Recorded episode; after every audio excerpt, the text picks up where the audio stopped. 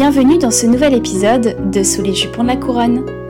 Aujourd'hui, nous allons parler d'une véritable star du XVIIIe siècle, Georgiana Spencer, la duchesse de Devonshire. Georgiana était un petit peu la Diana de son époque. Ses tenues étaient admirées et copiées par la noblesse anglaise, elle était magnifique et influente, et comme Diana, son époux ne l'aimait pas. Bref, les deux femmes se ressemblent à bien des égards et partagent même leur ADN, car Georgiana était l'ancêtre de Diana. Georgiana est née en 1757 à Althorpe, dans la noble famille Spencer, dont les origines remontent au XVe siècle. Elle a à peine 17 ans qu'elle est mariée à William Cavendish, le duc de Devonshire, afin de réunir ces deux grandes familles. Cette union avait l'air parfaite sur le papier, mais dès le début, ce fut une véritable catastrophe. Georgiana avait grandi dans une famille aimante auprès de ses frères et sœurs et de ses parents qui s'aimaient, chose très rare pour l'époque où les mariages étaient tous arrangés et où les hommes avaient presque tous des maîtresses. Elle quitta donc ce cocon pour rejoindre son époux qui n'était pas vraiment affectueux ni démonstratif. Le couple emménagea à Devonshire House à Londres. Et le but de cette union et le rôle de Georgiana était simple. Elle devait mettre au monde l'héritier et le futur duc de Devonshire. Vous imaginez un peu la pression? Non seulement vous vous retrouvez marié à peine sorti de l'enfance, mais en plus vous savez que vous avez intérêt à avoir au moins un fils. Georgiana comprit donc rapidement que son mariage n'allait pas ressembler à celui de ses parents et que son mari ne serait pas un époux fidèle. Le duc avait en effet de nombreuses maîtresses et même une fille illégitime, Charlotte, dont Georgiana s'occupa comme de sa propre fille lorsque la mère de la petite mourut. Quelques années après leur mariage, le duc et la duchesse de Devonshire partirent de Londres pour passer quelques jours à Bath. Pendant ce séjour, Georgiana rencontra Lady Elizabeth Foster, surnommée Beth, et se lia d'amitié avec elle. Elizabeth était dans une position assez délicate. Elle avait, elle avait quitté son mari et ses enfants et n'avait nulle part où aller. Georgiana demanda donc à son mari la permission d'héberger Beth dans leur demeure londonienne. Le duc accepta et je ne pense pas que c'était par charité chrétienne. Rapidement, Georgiana comprit que Beth n'était pas seulement son amie et son invitée, elle était aussi devenue la nouvelle maîtresse de son mari. Alors oui, à l'époque, il était plus que banal pour un homme de prendre une, une voire plusieurs maîtresses. Mais ce qui n'était pas, c'était de vivre avec celle-ci. Georgiana, Beth et le duc faisaient à présent ménage à trois. Mais Georgiana était très attachée à son amie. On peut même parler d'une véritable dépendance affective à la lecture de certaines lettres. Elisabeth était sa seule amie et son seul soutien. Georgiana n'eut pas le choix et supportait cette situation sans broncher. Il semblerait que Bess, de son côté, enviait Georgiana et son titre de duchesse. Mais malgré son attitude peu amicale envers son amie, elle tenait sincèrement à elle. À sa mort, on retrouva un pendentif dans lequel se trouvait une mèche de cheveux de Georgiana. Ce ménage à trois dans la demeure Devonshire faisait jaser la bonne société londonienne pendant de nombreuses années. Georgiana devait faire bonne figure en public et ne pouvait pas se venger et prendre un amant car elle n'avait pas encore donné naissance à l'héritier de son mari. Et oui, à l'époque, si une femme voulait avoir une relation extra-conjugale, elle devait attendre d'avoir eu des enfants et principalement un fils. Et la maternité était compliquée pour la duchesse de Devonshire. Georgiana donna d'abord naissance à une fille, Lady Georgiana, en 1783. Deux ans plus tard, elle accoucha à nouveau d'une fille, Lady Harriet, et la troisième fois fut enfin la bonne. Georgiana donna un héritier à son mari en 1790. William George Spencer Cavendish. Et ironiquement, ce petit garçon longtemps attendu afin de perpétuer la noble famille des Cavendish ne se maria jamais et fut même surnommé le duc célibataire. ayant eu enfin un fils, Georgina était libre de se trouver un amant et d'égaliser enfin les scores.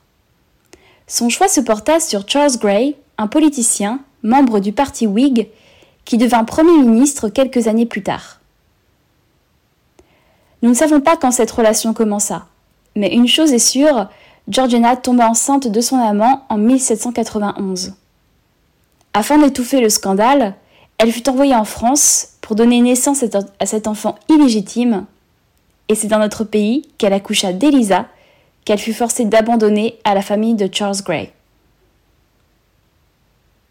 Non seulement sa fille lui était arrachée à peine née, mais son mari lui imposa également de quitter Charles Grey si elle voulait revoir un jour ses enfants.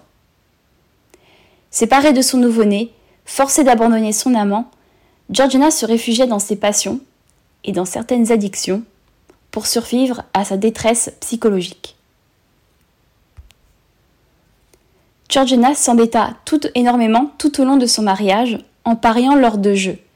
Elle tentait de cacher ses dettes à son mari, elle a même dû demander un prêt au prince de Galles. Une autre addiction de Georgiana était la mode.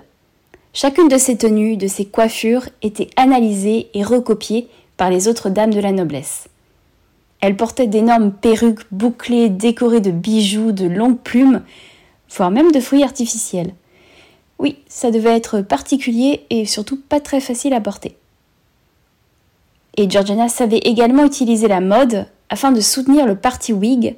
Par exemple, elle porta un jour une fourrure de renard pour soutenir Charles James Fox, le leader du parti. Fox signifie renard en anglais. Ses moindres mouvements étaient décortiqués par la presse.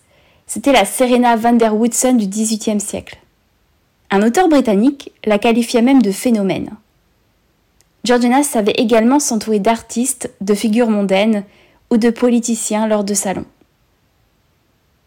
Son mariage inspira même un auteur, Richard Sheridan, qui écrivit la, pièce de théâtre L'école de la médisance pour moquer le mariage catastrophique du duc et de la duchesse. Vers ses 40 ans, la santé de Georgiana commença à se dégrader. Elle semblait souffrir d'un abcès du foie, même si sa mère pensait que sa seule maladie était l'addiction au jeu et au paris.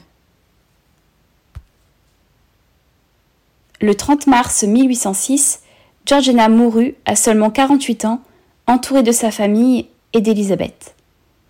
Son mari, qui ne lui avait jamais témoigné la moindre affection, fut touché par la mort de sa femme.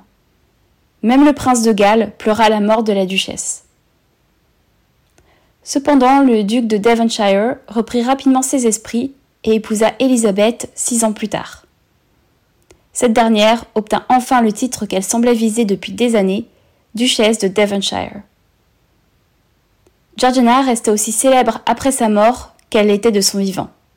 En 2008, Keira Knightley interprète son rôle dans le film The Duchess, qui permit un regain d'intérêt pour la vie de Georgiana. Mais ce qui marque le plus, le plus chez la duchesse de Devonshire, c'est à quel point sa vie fait écho à celle d'une autre femme tout aussi célèbre en Angleterre et dans le monde entier, Lady Diana. Premièrement, Georgiana est l'arrière-arrière-arrière-tante de Diana. Toutes deux ont épousé le meilleur parti de leur époque. Tout comme Georgina, le mariage de Diana était un véritable désastre le prince Charles, à présent Charles III, n'a épousé, Diana que par devoir.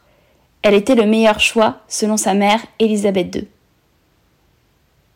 Elizabeth Foster était la Camilla Parker Bowles de Georgiana, qui devint la deuxième duchesse de Devonshire, tout comme Camilla épousa Charles et devint la nouvelle princesse de Galles, même si elle n'utilisa jamais ce titre par respect pour Diana.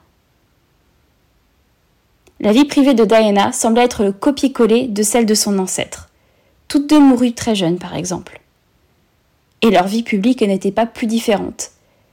Chacune était une véritable icône de mode et une figure de proue de la société dans laquelle elles vivaient. Leur style vestimentaire était copié, leurs moindres faits et gestes faisaient la une de la presse, et leur vie privée était étalée dans les journaux. Bref, on peut tout à fait imaginer Diana et Georgiana sirotant un cocktail tout en se plaignant de leur mari et en parlant mode. Mais soyons honnêtes, elles étaient sûrement aussi populaires que malheureuses. Merci à tous d'avoir écouté ce podcast et à très bientôt pour un nouvel épisode de Sous les jupons la couronne.